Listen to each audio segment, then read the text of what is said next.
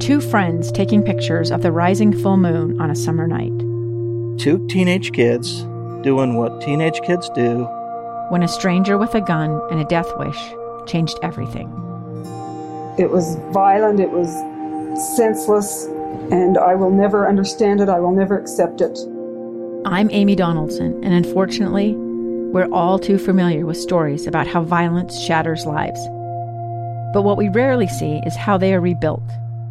In a new podcast, The Letter, we relive tragedy, but only so we can hear the rest of the story the struggle to reclaim lives, the realities of grief, and the possibilities of forgiveness. I believe in miracles. Sometimes I thought, there are no miracles. Yeah, there are, and this is a big one. Follow the letter at theletterpodcast.com or wherever you get your podcasts. Inside Sources. Welcome back, everyone. Final segment of Inside Sources today. Great to be with you as always. I am Boyd Matheson, opinion editor at the Deseret News. And as always, I want to know what's on your mind today. You can do that on the Utah Community Credit Union KSL text line 57500. Again, 57500. Utah Community Credit Union KSL text line. Uh, again, always great to have you weigh in. What's happening in your neck of the woods today?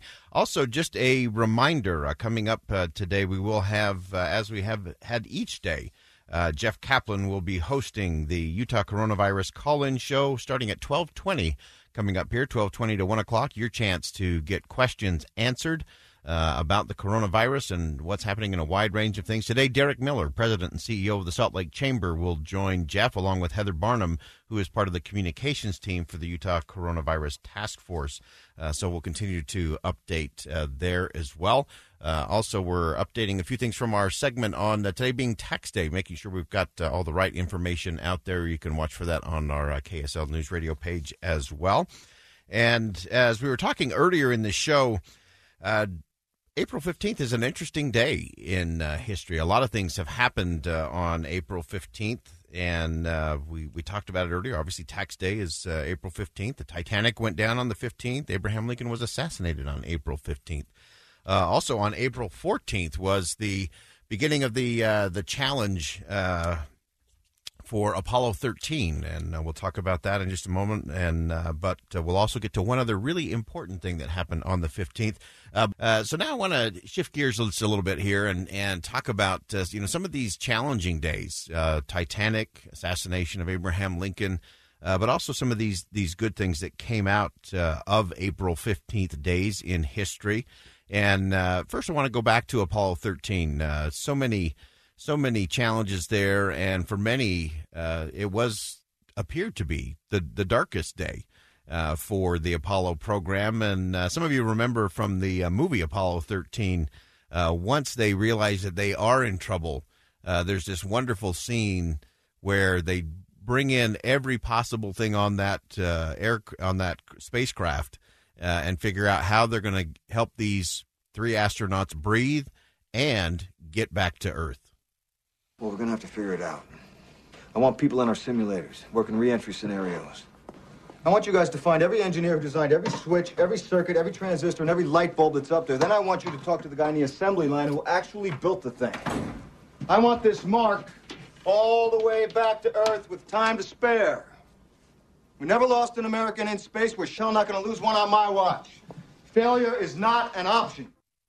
That's one of my favorite lines. Failure is not an option. Uh, and so they did. They got everyone who produced every possible component that was on that spacecraft, uh, and they figured it out. They worked it out, and what could have been a darkest day uh, turned into a finest hour uh, for the Apollo program as they safely brought those uh, astronauts back home. Uh, so that's a, an interesting connection 50 years ago with the Apollo program. another very important one for me is that it was on this date, April 15th, 1947 Jackie Robinson broke the color barrier in Major League Baseball.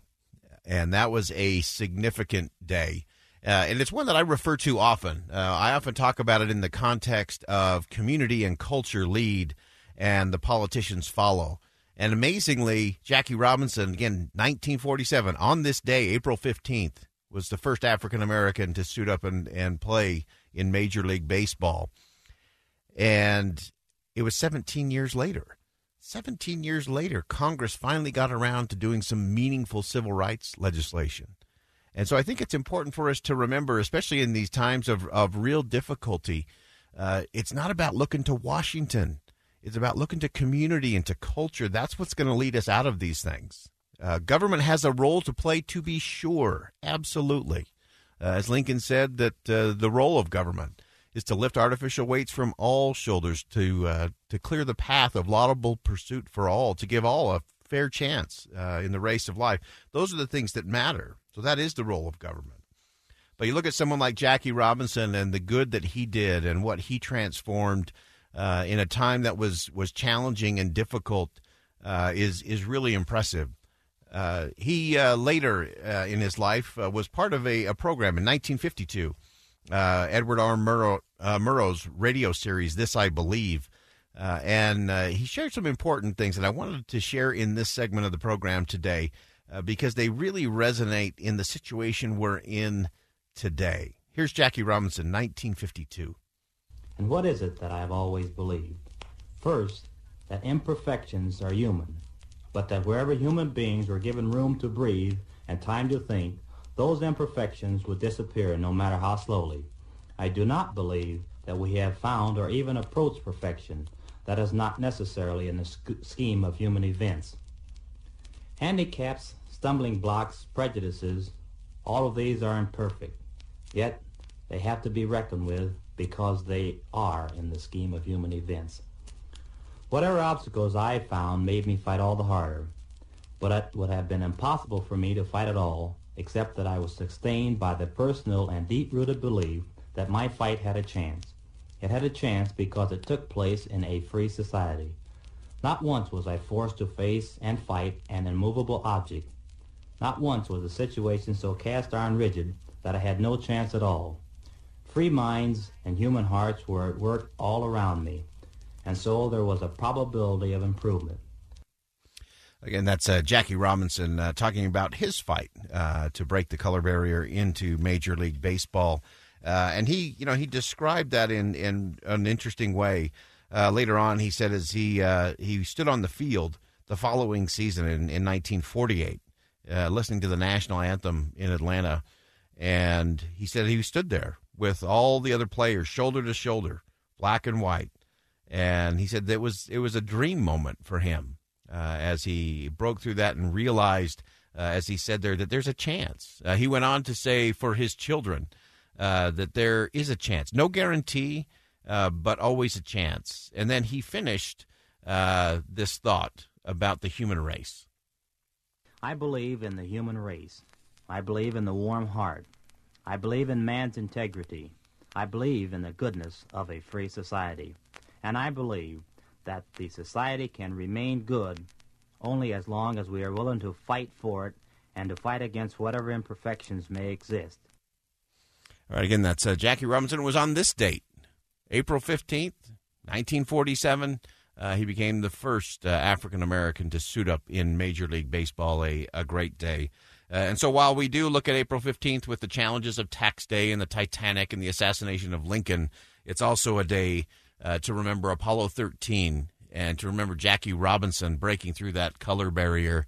And for us to remember, especially in this time, that often it is in the darkest days that the light of freedom shines brightest and it points us towards tomorrow and what will become our finest hours. I'm Boyd Matheson, opinion editor of the Deseret News. Thanks for joining us on KSL Inside Sources today. And as always, as you go out into the world today, see something that inspires, say something that uplifts, and do something that makes a difference. Two years ago, Americans watched in horror as a crisis unfolded at the Kabul airport. She was tear gassed and beaten. Images of thousands desperate to escape Taliban oppression filled our news feeds. More than 80,000 Afghans made it to America. But the story didn't end there. It was very cold. There was no power, no heat. Who would help our newest neighbors? I'm Andrea Smardon. In Stranger Becomes Neighbor, you'll hear the stories of some remarkable refugees who left their homes and their dreams behind only to start over from zero. Their only possession was three blankets. And you'll meet Americans who stepped up to help them. You want me to come when you deliver your baby. What can one person do in the face of an international disaster decades in the making? That's Stranger Becomes Neighbor. Find us at kslpodcast.com, follow us on Apple Podcasts, or anywhere else you listen.